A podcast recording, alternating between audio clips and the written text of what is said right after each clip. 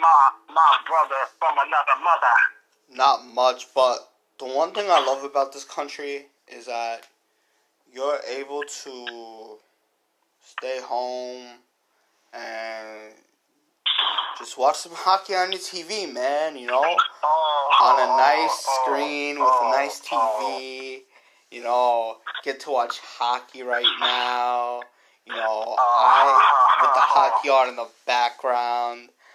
You know, I I might become a hockey fan, man, and get to just always watch that hockey on my TV, man. You know, watching watching hockey on the TV is great, don't you think? You're a jerk. Anyways, moving on from that, um, it is um three nothing Islanders. Um, Shesterkin has not looked good so far. He's given up three goals. He's given up, especially a goal. Um, gave a power play goal and given up. Um, he's not been looking good. Um, but it's still early. I mean, there, in hockey, there are no leads safe, especially a three nothing lead. There are no leads safe in the NHL.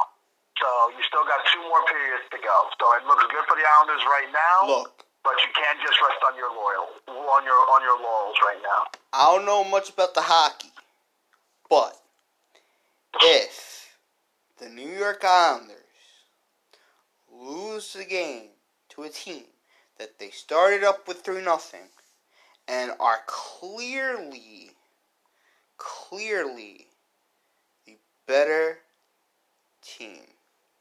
I'm going to say this. They got problems. All right? They got problems. Yeah, that is that is that is not what you want to start the season.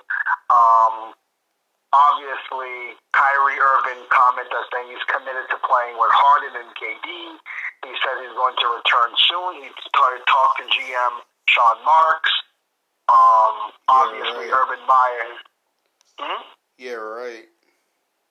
That's what he said to Sean Marks. Um, that's what he. That was his word. According to Sean Marks, Kyrie Irving is excited and is committed to playing with James Harden and Kevin Durant. They will be back next week. You know what? I need to hear from Kyrie. Why why don't he you know he he can go live, he can he he can make his words known. You know, for all we know, Sean Marks should just be saying that. So Could you know, just so people stop But talking that- about it. That's that that that's very safe to assume. It is.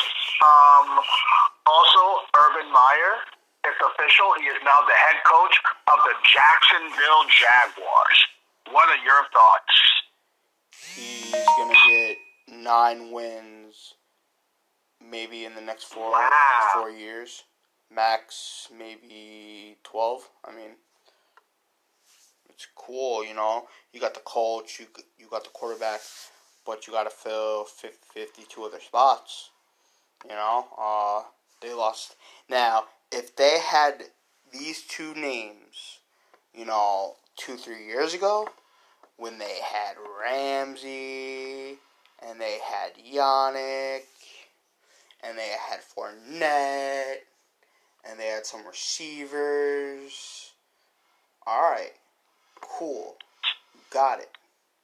Go, go, go, go! Get that six, seven win season. But you know, I mean, can we really expect? Let's be honest. As good as Trevor Lawrence may be, can we expect more than a three win season next year? Uh, it's hard to say. Uh, uh, it's hard to say uh, that you're wrong. I, I need to see what the Jaguars add. They have the most money. They have the most money under the cap, so they can add a lot of pieces. Let's see who we bring, who Urban Meyer brings as coaching staff before making win loss projection. So I, I, I'm gonna hold out. What a hack. Not a hack. It's just being smart. Well, I'm I'm making a safe bet with history. That's that that's what I'm betting on. Let let's face it. The last time the Jaguars been great, they they lost a playoff game to the Patriots. That was when they had a bunch of six plus foot wide wide receivers. Um, and last time before that, Tom Coughlin was like 50 years old, 40 years old. So, you know, yeah. Safe bet, man. Safe bet. Well, we will see. Um, Jared Goff is going to start this Sunday, obviously. He's going to be he's going to start against the Packers. Obviously, that's that's really not news. Obviously, what happened to Wolford. Um, Brian Flores says he's going to. He has faith and confidence that Tua's going to be his starter. That's what he says. We shall see. We, we will see if that is the case. I mean, they they could easily be saying that because that's who they have right now, you know. But but once once that trade gets popping off, you know, because some guy dug up what Sean Mark said many many years ago when he took the GM job, and he said he referenced what Billy King did with uh, Prokhorov. We're never gonna gut the system to win. And what did he do? He gutted their future. He gutted their future to potentially win.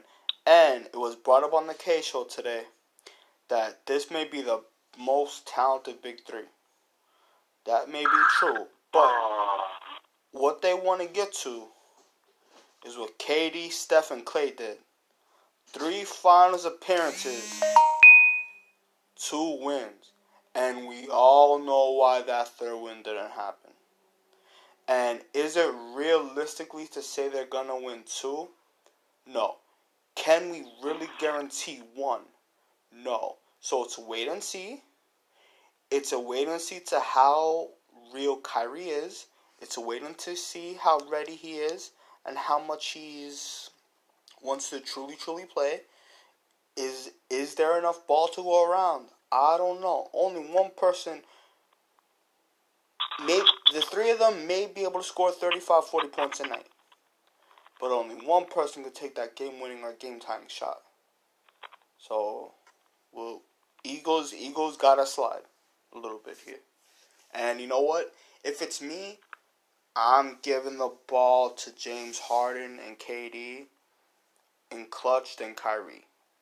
And I don't want to hear about the shot in the finals. Kate, KD and Harden over Kyrie Irving. And any talent of the week. Yeah, I mean, that's what you're supposed to do.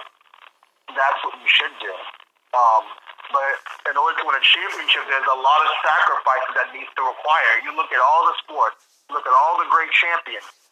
There was always sacrifice. The question being is that who's going to sacrifice? Because let's be honest, this is KD's franchise. I don't care about James Harden and Kyrie Irving. This is Kevin Durant's franchise. This is this is for him. And yeah, and there was a and there was a report that no team wanted Kyrie. But the only reason why the Nets said yes is because of giving Kevin Durant. And that was the Knicks' biggest mistake. They wanted Kevin Durant, but they didn't want Kyrie. I mean, I mean, let's let's let's be real.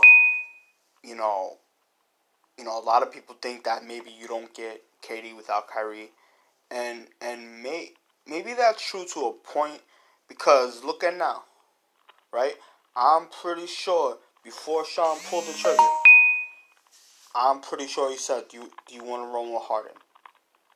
So it is it is it is Katie calling shots too, but also can you really it's can you really pass down getting James Harden?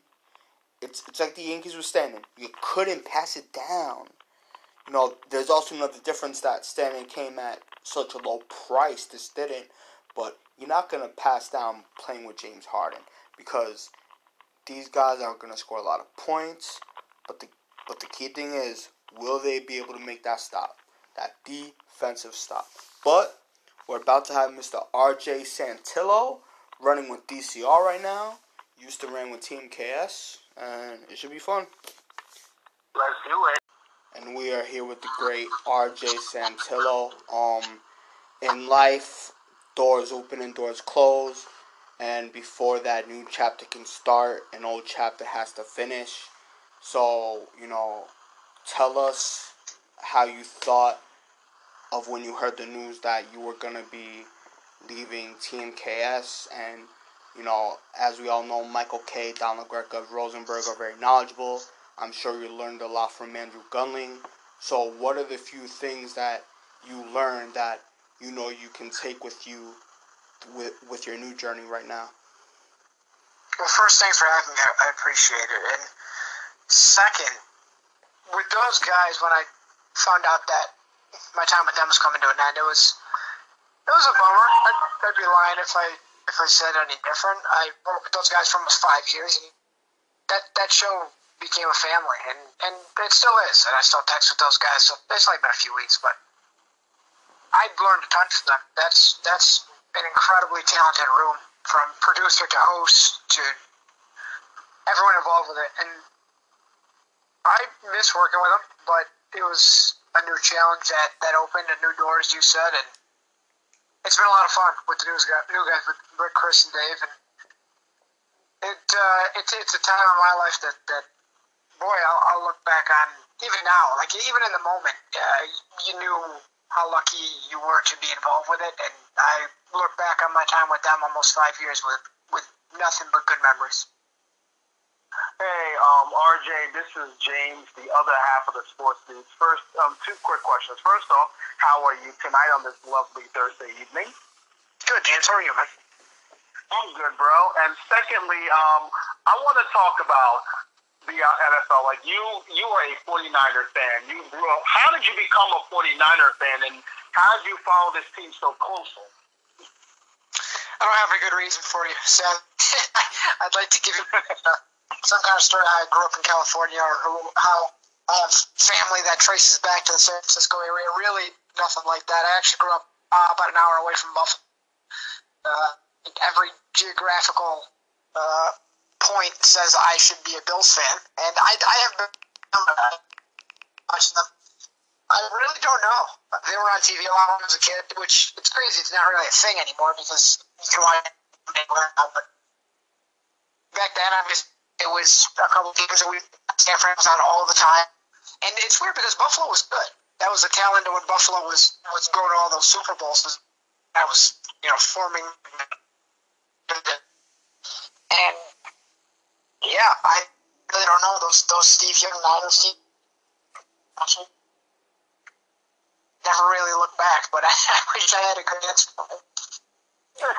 well, we don't we don't worry about you know geographical locations because I live in New York and I'm a Patriots fan. So if if I was supposed to follow by the map, I'd have to be a Giant fan or a suffering Jets fan. Um, you, you're also a Yankee fan, and DJ LeMahieu getting mad, still not signed. You know, do you think he'll come back? I think he will, and I can only base off of what I've heard Michael Kay say. But it's a little concerning, right? Like he's open, he's opened up his free agency to pretty much any and all suitors. I think it's a little bit of a, a back and forth. They're playing off each other, mainly just to send a message. I, I think he will be back, but he's a little weird, right? Because we're months into it now. It's not like the NFL where, or, or the NBA where games are five minutes later half the guys baseball. It's, it's, it's, the longer it goes, the more concerned you get. I, the fifth year, the Yankees won before, but it, it, you always think at some point they're going to sit down and, and honest with each other about how many years and how much money willing to commit each other. But at some point, you, like still is not ready to move on past past the making, but at some point you'd like to see it get done, right? What do you think? What were your thoughts on the James Harden trade? Because um, that was a big trade that Brooklyn got, and obviously mortgaged the future. Do you think Brooklyn has what it takes to win a championship? I mean, from my pers- a fan, but from what it gives in terms of interest level, it's through the roof. Brooklyn is, and I and I live in Brooklyn. I don't get the sense that that team has quite taken hold. You see a lot of Brooklyn Nets gear. Uh, I think just because, uh, uh, and I used to work with with Robin Lundberg, and he used to say this. They they knocked marketing out of the park. Branding, like the the logo, black and white, it it matches almost anything you wear. So you see a lot of Brooklyn Nets gear, but you wonder if the team's really nailed down a fan base in this area. But okay, I guess this is how you do it, right? Three of the most marketable players in the entire league, and I think they'll certainly can, can win a championship. I think we all do, but the thing that, that they're going to deal with is how are these guys going to, to deal with each other on a daily basis? Not even just on the on the floor, but off of it. Can they can they show up if you're Kyrie Irving?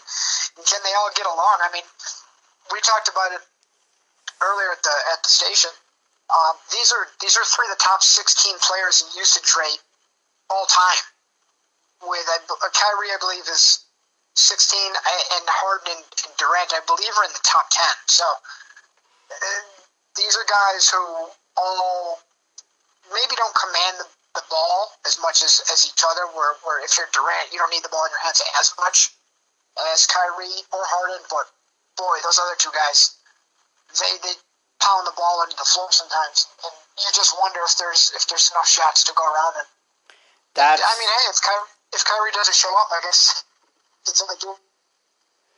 that's my main problem, right? Katie's basically the star. So we all know he's going to get his we he's to get his 25 30 plus points. He's he's going to get his 28 to 34 minutes.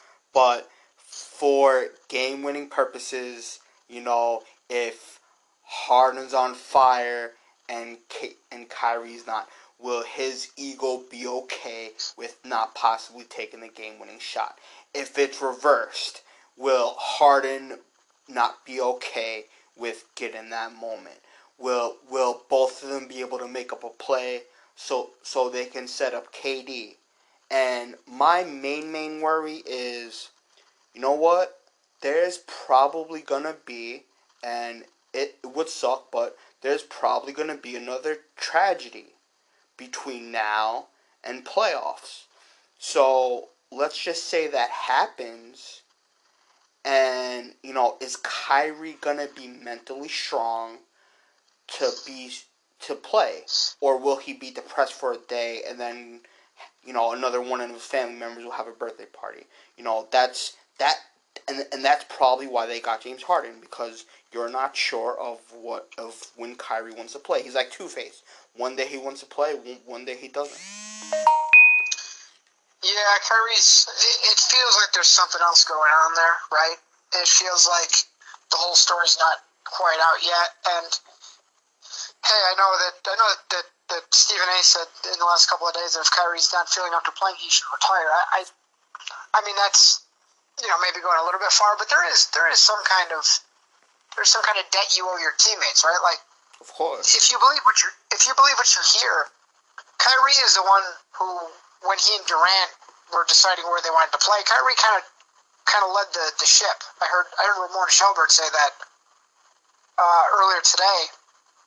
And if you're if you're KD and, and Kyrie led you here, now he's kind of just AWOL. I mean, where does that leave you? And and I don't I don't know if the Nets I don't know if their plan was to have KD coming off uh, his, his Achilles injury playing back to backs. I, I don't know if that was part of the plan immediately. They don't have, it's still very early, but they don't have the record. They didn't get off to the start that they wanted. I think they're still looking to, to, to get some things down as far as timing. Now they're going to have to do it again because they just shuffle up their entire lineup. But this certainly gives them, them insurance with with two guys who played together. They're comfortable together with KD and, and Harden, and their games play play well off each other. Now, when you add Kyrie to the mix, how does that all play out? And like you said earlier, someone's got to kind of take a back seat, or multiple guys do. When when KD went to Golden State, those guys all kind of worked around him. Like Steph Key, Steph Curry, I don't think gets enough credit as as such a an acquiescent superstar. He he kind of let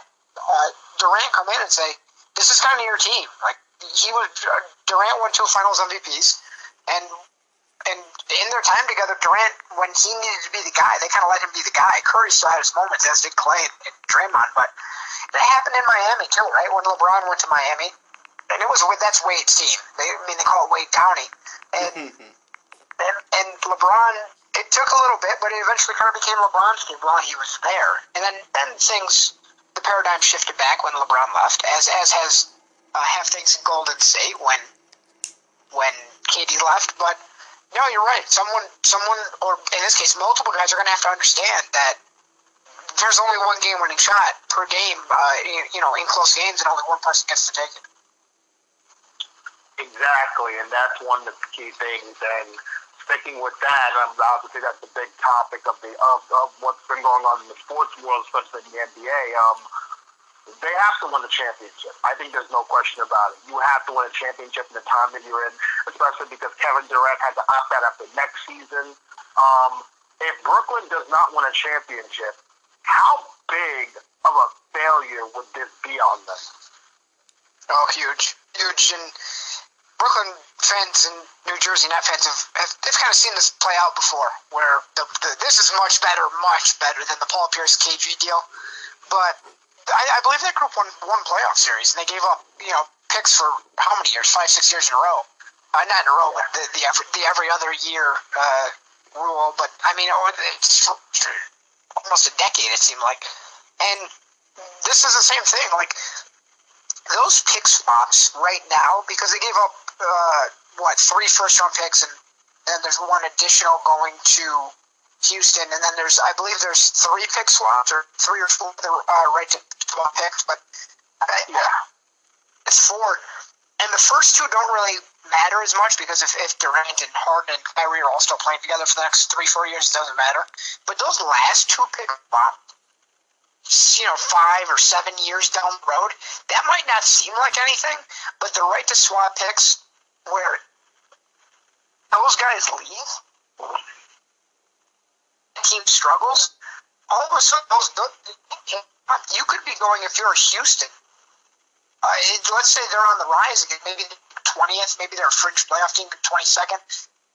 Uh, let's just say Brooklyn, like all after maybe they're eight or not as effective six, six, seven years down the road. I, I think they'll still be effective because Harden's got that old man game, right? Like he's, I think he'll be pretty well.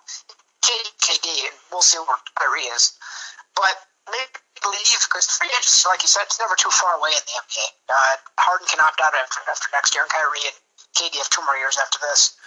But maybe those maybe those guys leave, and maybe that pick swap. Maybe the, the, the Nets are on pace to have a top three, four, five pick, and maybe those pick swaps are, are huge in a few years. So if they don't win a title at least, it'd be massive. They're huge. And another thing that I think work with Golden State is Klay, Curry, and Dre they all got theirs. They won in 2016.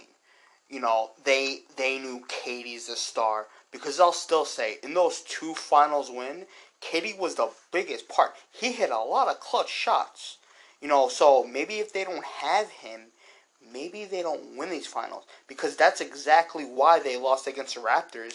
If KD's healthy, they're they're three-peating and would KD leave a three-peat? So maybe that's what KD and Kyrie got to do. They both got rings. Harden don't. Maybe you know don't don't back off all the way, but back off a little bit at least for the first month. You know to kind of let him get his foot in because that can be very very valuable. And if all three if all three of them are right, how is any team or the Lakers gonna stop them? Good question. I mean, the Lakers, the Lakers in their own right, what are they? I think they're ten and three, and they seem to pick up right where they left off last year. But it's a great point. I mean, they said they've said that that it's going to be kind of matchup based. Who gets the big shots? Who who has the big moments per night for the Nets? And, and I mean, uh, you know, when are you not going to like your matchup with any one of those guys, uh, let alone all on the same team? But uh, that's kind of what we're all waiting for now, right? Is is the Lakers and and the Nets. And oh, the storylines would be incredible. Um, with LeBron and Kyrie. I mean, assuming Kyrie's back. you're right. Lakers are Lakers are ten and three. They're they're one and a half game up over the Clippers right now. Oh, yeah, they, they seem like they picked up right where they left off. They got better. They got better, which is which is pretty amazing. And yeah, the the Nets where they're at right now, I would expect them, like you said, I would expect everyone to kind of fall in line for a little while at least, uh, whether that means getting Harden more comfortable or or whatever it is. Um, and, and I would think Kyrie would be back now. If not now, then, then when? But yeah, the countdown to Lakers and, and, and Nets is on at this point. What, what do you think if you're um, the Knicks? Obviously, the Knicks are five and seven, but they can't shoot. They're, they can't shoot. The Knicks, the Knicks couldn't shoot in a well if they could. What if you're a Knicks fan? What should you even expect? I mean, Julius Randle is playing well, but RJ can't have a consistent jumper. I mean, Quickley's look nice, but the rest of the team just they just can't shoot at all. Yeah, and and and I am a Knicks fan, and Clyde Frazier said the other night, uh, NBA is a, a tough place to learn how to shoot. Where there's, there's some of these guys, like you said, the jumper you know, the jumper's just not where you want it to be for with, with a number of these guys. And, for as good as Julius Randle has been, I think you've, you've seen it a little bit uh, during the losing streak. Not so much. He, he was he had a really nice, really nice stat line against Brooklyn last night, but you you saw a little bit during. Uh, during the early portion of those losing streaks, where it's, it's tough to bring it every night. That's why you have such respect for a guy like LeBron, who's going to go get 39 and 8 every single night and just carry the load. And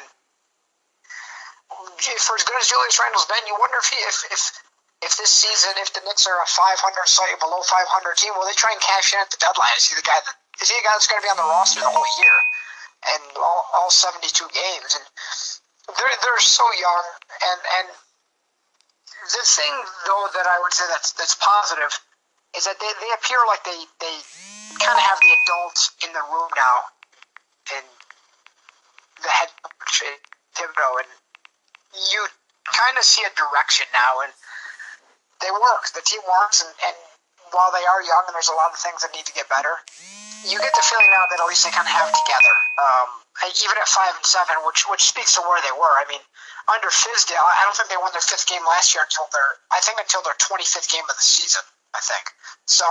The yeah. fact that they've already got five in the first dozen is it's slow growth, but it is growth. If you were the Knicks, and when it gets right before the trade deadline, would you try to trade Randle? you know, for for the for the best possible deal you can get? If, if you don't feel like you're a playoff team, I, I think you have to. And but here's the thing: even if you think you can be the eighth seed, is that worth it? Because if you think you can be the eighth seed, and and I mean, I know making the playoffs is great, um, and if you think it's it's worth it for the room to get those guys engaged, then then go for it. But what does that lead to? Like it leads to, to playing Brooklyn or it leads to playing Milwaukee. If you, I mean, I don't know who will be the one, the two, and three, but you know Philadelphia, and they were also in on Harden, so that tells you you know what they think of their team for this season and. And how far they can go, and if they were in on Harden, I'm sure they'll be on some in on somebody else down the road, perhaps before the deadline. I mean, if you're one of those lower two, three seeds, does that lead to anything? So, I, I guess what I'm saying is, if you're the Knicks at the deadline, you have to listen to, to any and all offers on, on not just about anybody, but you know, if somebody's playing well that you don't foresee being here for the next year or two, especially uh, a guy like Julius Randle, then uh, you have to listen. Yeah, and that's exactly what you should do. Um, if you're the yeah, if you're the Knicks, that's what you got to do, and you got to like you have to show free agency that you're building something. Because I think part of the Knicks' problem is they they have not built a sustainable winner. Like players don't care about playing for New York. They don't care about that no more. All players care about is like where am I going to get the best chance to win? And the Knicks have not given that best chance to win. They they really haven't, and it's going to be a long rebuild. And the last question about the Knicks is Thibodeau is uh, Thibodeau's a great coach, but I think the knock on Thibodeau is the fact that he plays his guys a lot of minutes. Could that wear off on some players? I know it's a young team, and that's fine because you know you want to give the young players a lot of minutes, but couldn't that wear off on a on a some veterans because I saw on, on Wednesday that Julius Randle was getting tired. I mean, Julius Randle, and, and, and you're right, he's, he's a young guy, but he's not as young as you guys. I, I think he's 26 years old.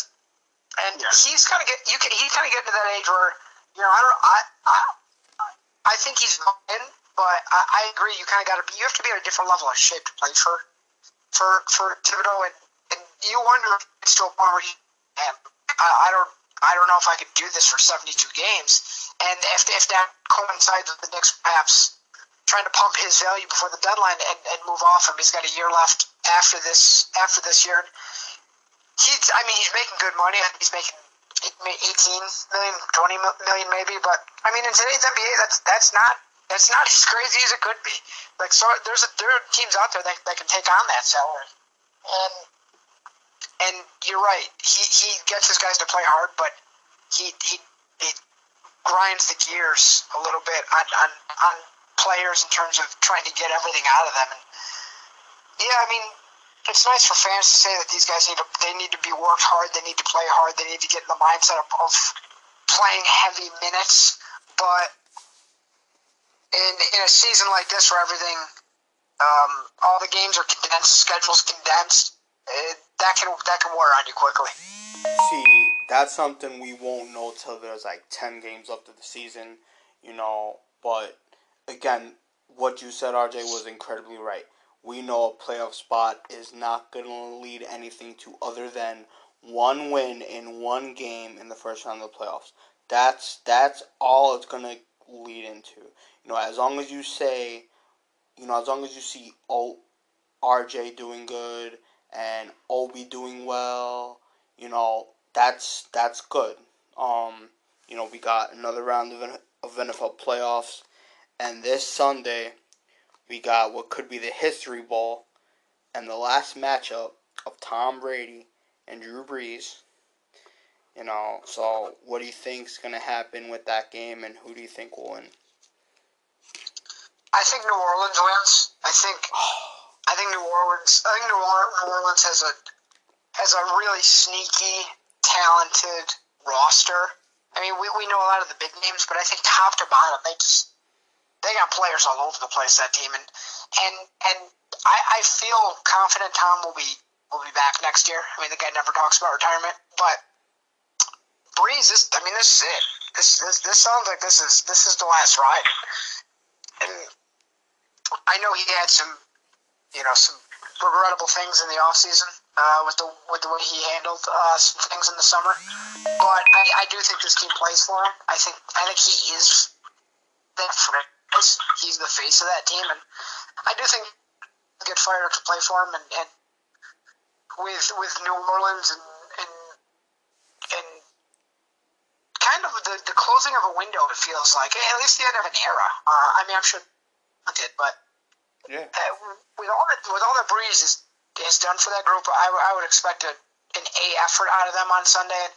I I think for the year, you know what I mean is, I think next year you give because we have to remember there was no off season, there was no OTAs, and and Tom Brady, we've we've heard all the stories about about how much emphasis he puts on practice and getting his guys together, repetitions, and he didn't have any of that, and no preseason games. I think next year, where Brady gets a full off season and he and Arians get on the same page with a couple of things, and they work Antonio Brown into the offense. That looks like that's working out for now. And I think next year, I think next year Tampa wins the division. I mean, it's tough to say because there's a whole off season, but eh, I would not bet against them next year. That, that's how much faith I have in, in, in Brady and his work ethic and all that stuff. And uh, but I think right now, I think there's, I think there's a little little gas left in uh, in Brees and, and New Orleans. I think I think the most intriguing game is um, the Ravens versus Bills, and I say intriguing because you know the Ravens are hot. The Ravens are playing incredible football as of late, and the Bills just narrowly, and I mean narrowly, just hold held up the Indianapolis Colts. Do the Bills have enough to win against a red hot team in the Baltimore Ravens. boy, I, I don't, I do not think this is the game that Buffalo wanted, and and I agree with you. This is the game I'm most interested in. I think I, game. That, that this is where the pandemic really, really sucks.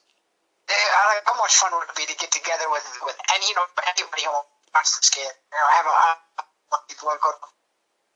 But I agree with you. I, I think this game is fascinating. I do not is the game. I think they were.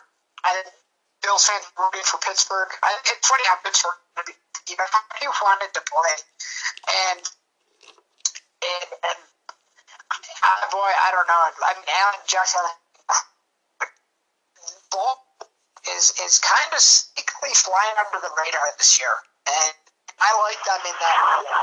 I I know that it became a big narrative of you know, can Lamar Jackson win playoff games? I mean, he played two playoff games previous to last week, and he finally won one. But you would have thought he was 0 and he brought table, and he's he's really that team playing really solid football. Those are two two teams that can score, two teams that are much.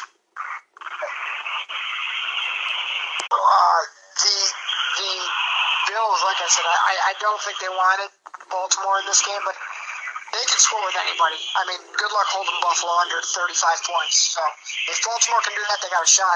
But Baltimore playing from behind is, is that's not an ideal situation for them. They're much better playing ahead. So uh, I think the start of that game will tell you a lot about Baltimore's chances. Yeah, it's it's gonna be interesting. You know, if I'm if I'm Buffalo, I'm making Lamar throw the ball. I'm trying to stop his run because because that's his bread and butter. You know, I've, I've, I've said from day one he's he's more of a running back than a quarterback. You know, um, th- there was a game last week and it it of course didn't rate as high as I thought, but the broadcasting was fantastic. It was fun, and you know, Bears Saints Nickelodeon. What what was your take on that game? Did you watch it on Nickelodeon?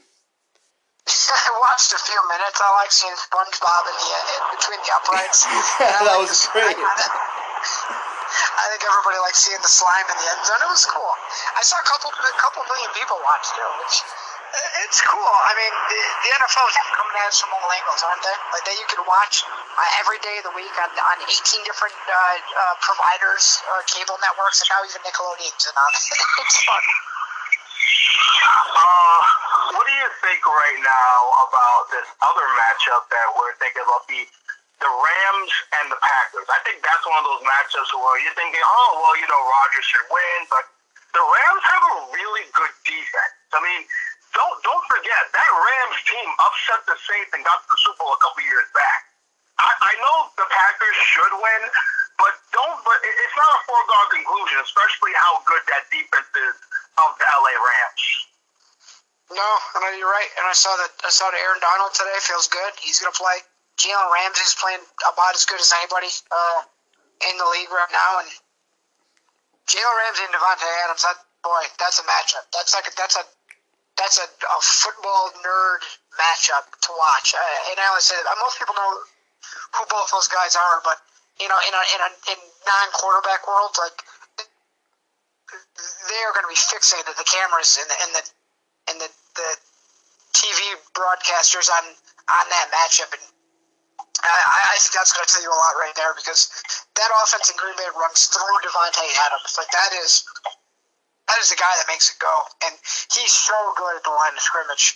Getting getting a release, his feet are so good. His route running is, is just incredible. But I mean, Ramsey's the guy. Ramsey's the guy that kind of de- derailed uh, DK Metcalf's season. In the first half of the year, Metcalf was you know scoring twice a game, and then they ran, into to Ramsey that first time, and that was the first time you really saw him kind of held down a little bit.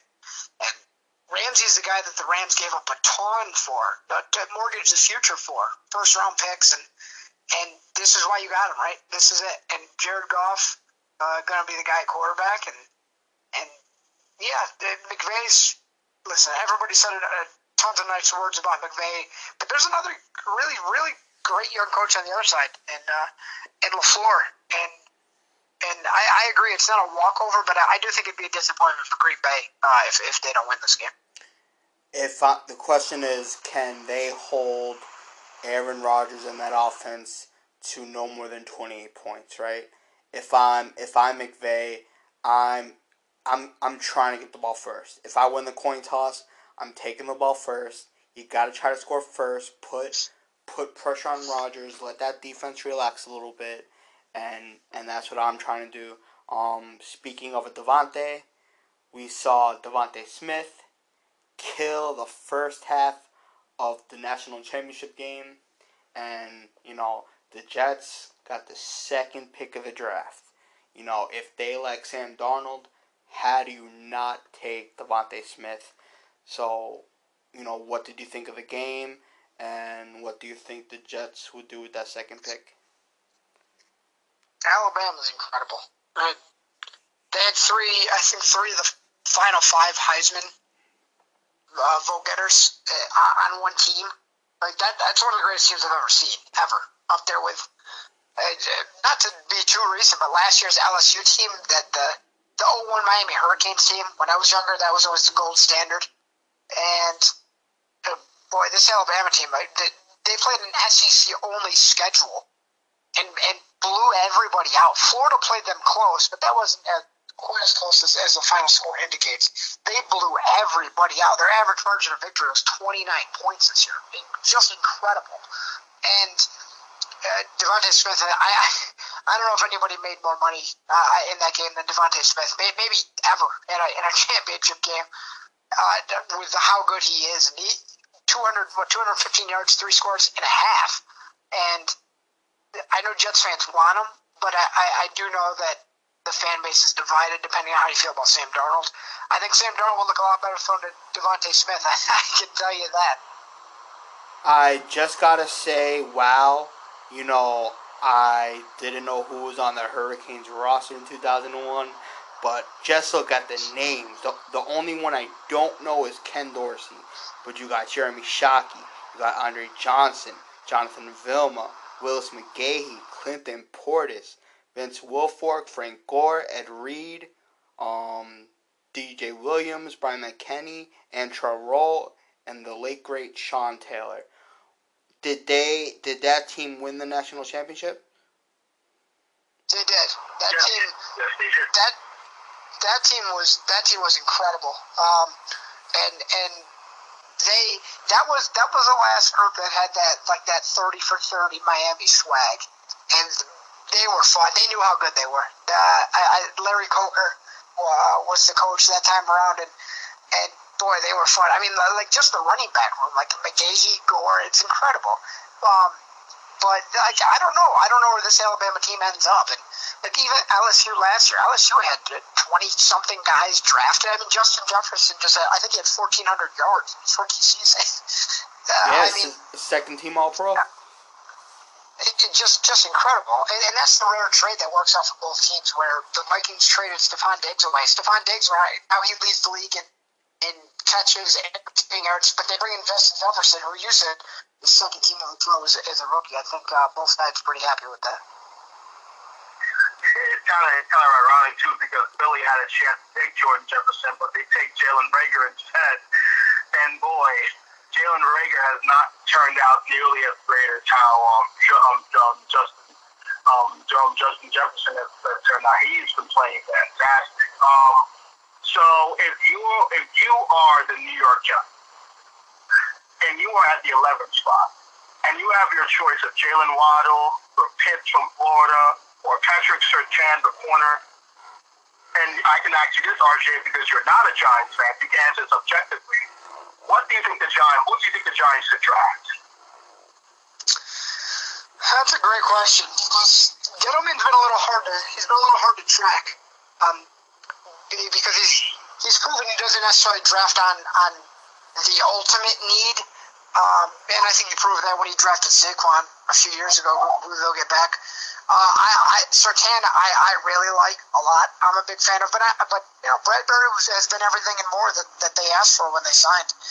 Um, Waddle, Waddle, uh, he had the big first half of the year for Alabama, and he like I know he was banged up in the in the championship game, but he was a guy early on in the year that, that got a little more love and a little more shine than than Devonta Smith did.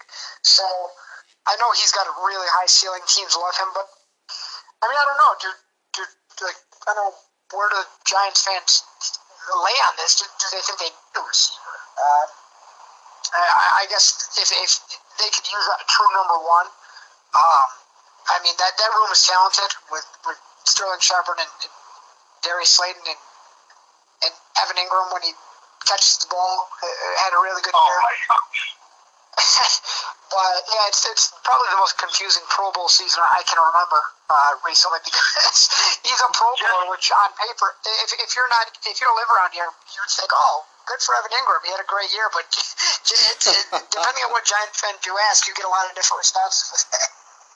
a lot of Giants fans, like you know, like like like Dave Rothenberg, would be like, "How is uh, Robert Tonyan, who led all tight ends in touchdowns, he's not a Pro Bowler, but Evan Engram, who drops passes like like like the Knicks drop bricks, is a Pro Bowler? That that that one made no sense. But it, it, I think it all depends on what the Giants do in free agency. I mean, because it's a great free agency receiver class. You got Allen Robinson, you got Kenny Golladay, you got Antonio Brown, like you have a lot of. I'm not saying these guys are going to come to the Giants. I'm saying that these are some receivers that if from the Giants I would at least like like an offer to because the Giants need playmakers. I mean, the offensive line started to come together for the Giants. I think they, they do need a pass rush on defense. I do like Blake Martinez. I, I, I do think the young kids that they got are really good. And um, Tae Crowder and um, um Carter Coughlin. Um, the secondary is decent. I mean, McKinney's going to be a stud. Logan Ryan is back. Um, the, the Giants are not that far off as people think, but they really, really do need a, a number one receiver because because when Daniel Jones has had has had time, he's actually looked and he's healthy. He's actually looked like a, a decent quarterback. Yeah, and and and these kids in the draft, they prove they can play right away. There's not really. There used to be a rule of thumb years ago that it usually took about three years for a receiver to pop. You had to give a guy about three years. I remember Andre Johnson, who he kind of got off to a slower start. It's not slow, but wasn't going for 1,400 yards like Justin Jefferson. It was a different league back then with with the amount you ran the ball and the amount you passed the ball. And it took a couple of years. That's not the case anymore. Like just just, I mean, last year we talked about Justin Jefferson. Uh, Brandon Aiyuk uh, on the on the Niners, who I spent a lot of time watching, had a really good year. These, uh, I mean, it, it's not a hundred percent hit rate. You you mentioned uh, Jalen Reagor, but these guys prove they can play right away. So if it's Waddle or whoever it is, the guys can come in. They can go for a thousand yards. You, you know, we, year one immediately. They can go to Pro Bowls year one, and and if the Giants believe that that's all they are away, and like you said, that offensive line. Uh, played a lot better uh, later. Thomas was better. Lemieux came in and he did a lot of good things for them. And they'll get Saquon back so they can lean on that running game. Yeah, if they believe they're just a, a, a true number one receiver away from popping for the next couple of years, and I would expect that's where they'll go. All right, let's talk about you a little bit. Um, how did you get to this path? What made you want to pursue this for your career? And you know, what's you know, how do you how do you prep? What's your daily responsibilities? So when I came here, I'll give you the give you the short version is uh, I was I was working in Rochester, where I'm from, up near Buffalo, and I actually took a part time job here just because I thought, you know, how many chances do you get to work for ESPN, even if it's part time, and we'll see how it goes. Take it year by year, and every year's been better than the last, and I'm lucky for that. And hey, uh, I'm, I'm on this ride as long as I can stay on. as long as I can stay on the on the on the carnival ride, I'm in, and uh, it's a great place to work, and, and I'm very lucky for it. And I, I know it every day.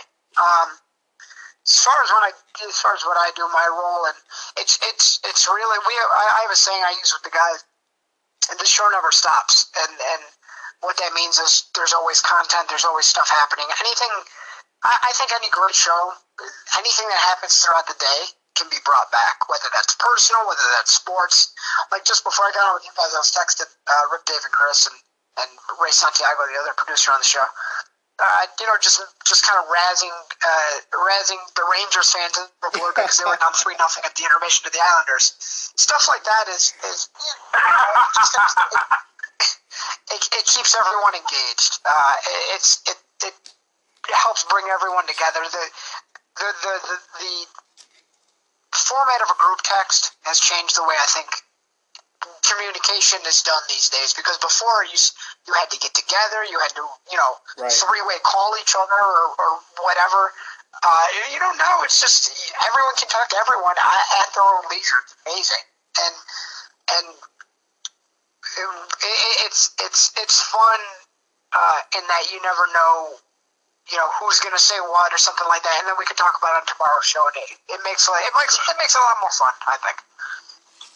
Before I get to rapid fire, um, RJ, are you a Ranger fan or a Sabres fan? I am a Sabres fan, and it's not going well. It, it typically has Oh. not the last ah. decade. Oh, oh. Um, and before hear, and, and I have to ask this, but I know that you're, you know, it, it must be fun for you know that when you produce the morning show, you got Rick DiPietro, who's an Islander fan and also used to play for the New York Islanders. You have Dave Rothenberg, a Craze fan and a lifelong, lifelong fan of, of, of all the teams, including the New York Rangers. So when you're doing the morning show and you're seeing like Rick ruffle Dave's feathers, and then Dave ruffles Rick feathers. Like, how how does it feel in the background with you and um and um and Ray Santiago? Like, how does it how does that feel? How, what do you do? Laugh. because it's genuine with Dave. It's it's you would think he's putting on an act, but he's he's legitimately. I won't say legitimately crazy, but yeah, you wonder sometimes. Oh man, but but we're gonna end this with some rapid fire. So obviously, I'm gonna ask you some quick questions, RJ. You're gonna give me some um um answers, okay? you got it. Okay. Um, do you think the Yankees will will get to the World Series in 2021? No, Do you think the Mets will get to the World Series in 2021? no, Will the Dodgers repeat? yes, Okay.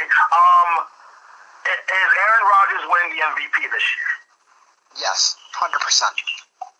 Who are you taking to win the Super Bowl? Is it the, the Chiefs or the field?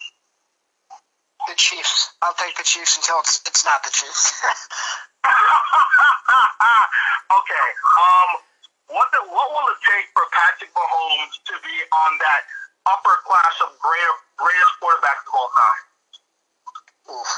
Keep doing what he's doing. He's he's on a heck of a path. Just keep doing what he's doing.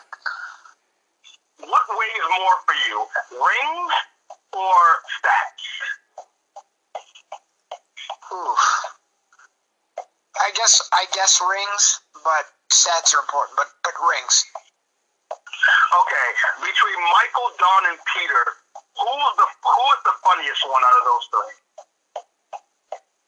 Michael, Michael, because of the quick-witted humor, but but Peter's up there too. I mean, they're all, they're all funny, but they're both so witty and quick. Um, two quick ones, and this is a personal favorite of mine. Are you doing Drop Madness this year? I won't personally. I, I'm sure I'll, I'll help out where needed, but I I believe it, will be done. Yes. Awesome. And last question, um, between you, um, between Art, um, Ray Santiago, um, Brian Mungia, and Anthony Cusick, um, who's your favorite producer out of those three? Your favorite guy to talk to out of those those three guys?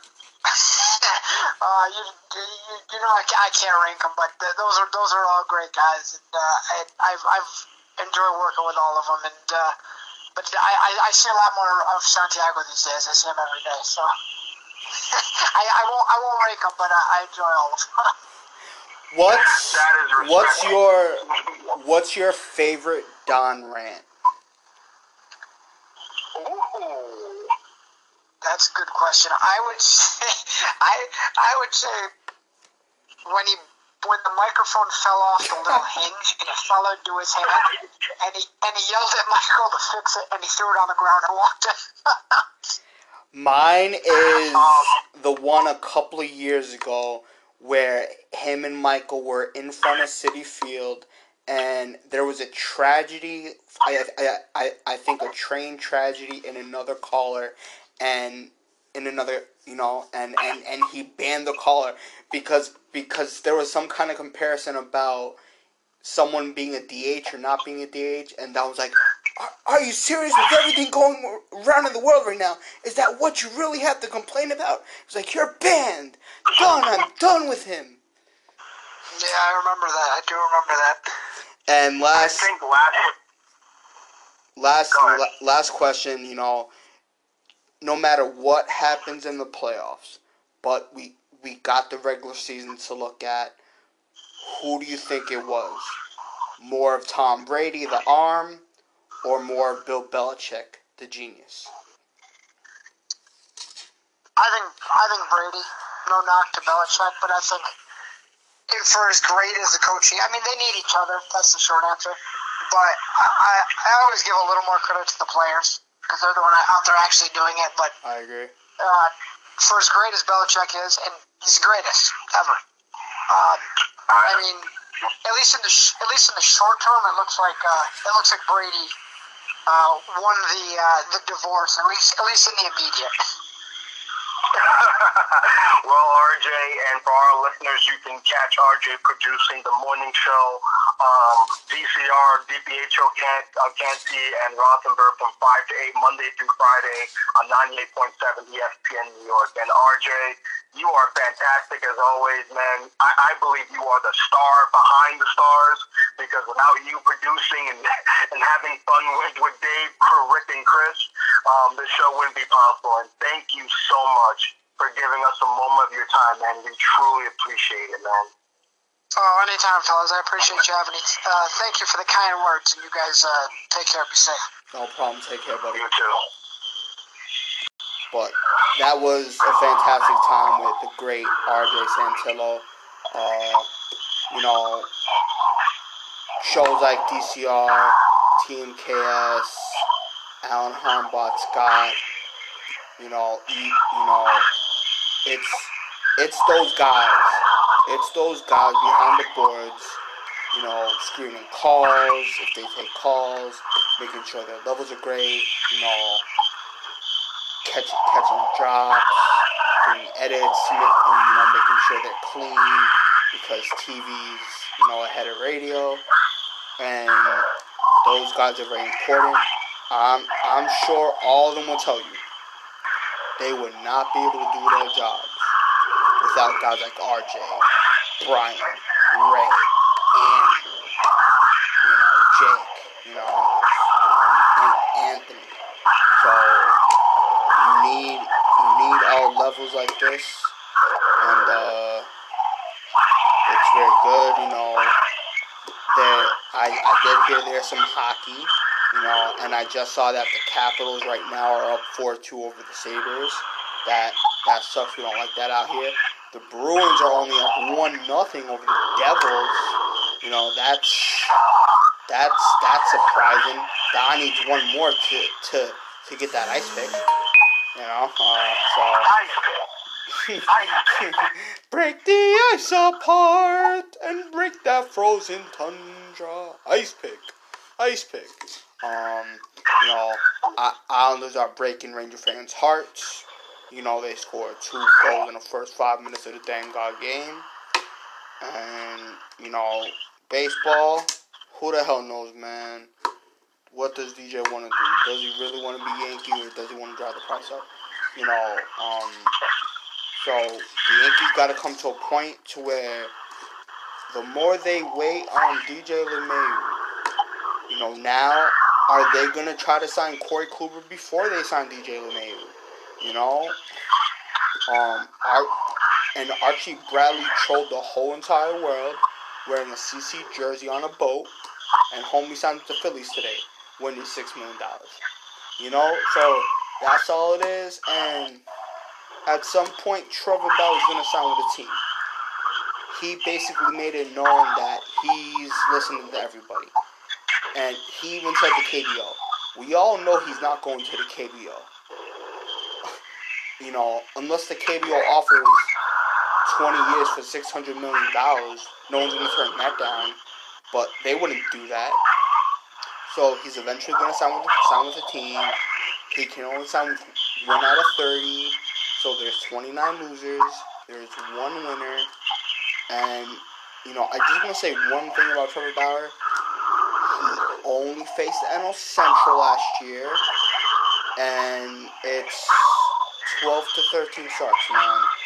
A, a lot of pitchers can start off good and end, you know, and end bad. So he never got that end bad. He started good, he finished good. He even had a great playoff game. Would I love him on the Yankees? Yes, but apparently they're a poverty franchise. They they can't pay for anybody over ten million dollars, and they're cheap. So yeah.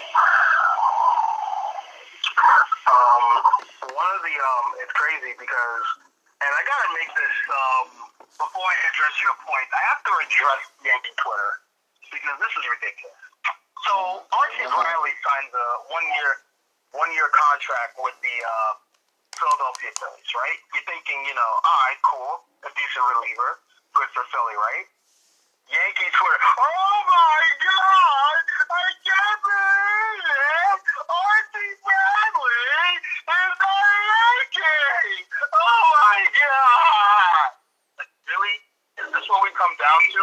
We're complaining about Archie Bradley? Is, is, is this the level we're at? Really? Grow up. Grow up. Archie Bradley, really? Is that the level of concern? So no, no, no. It's bad enough we're concerned about DJ, but oh, Archie Bradley. Oh my God. Oh, stop the presses. You know what it is? Yeah. They're seeing every team make but the Yankees. So at this point, they're desperate. They're a lonely loser who needs something happen.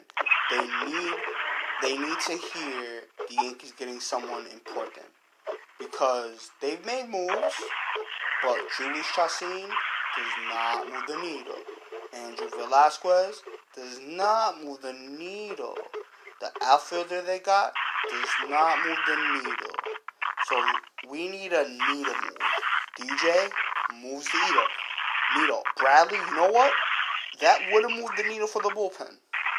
So at this point, they're gonna take everything, and you know that's what it is. They're desperate right now. That's exactly what it is, man. It's like Archie Bradley doesn't even tickle the fancies. It's just, oh, Archie, oh, cool, whatever. Now, as far as the other points, yes, um, Yankees need to like. I feel like the Yankees need to start making other moves because you can't be waiting on DJ.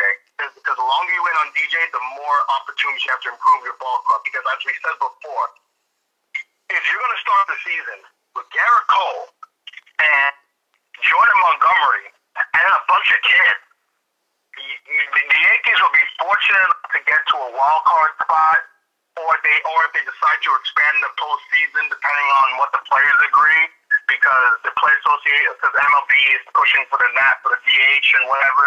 So you'll make a fugazi playoffs and you won't even go far. Like I'm sorry, if you're telling me Gerrit Cole, Jordan Montgomery, and kids, no, no, no, no, no, no, no.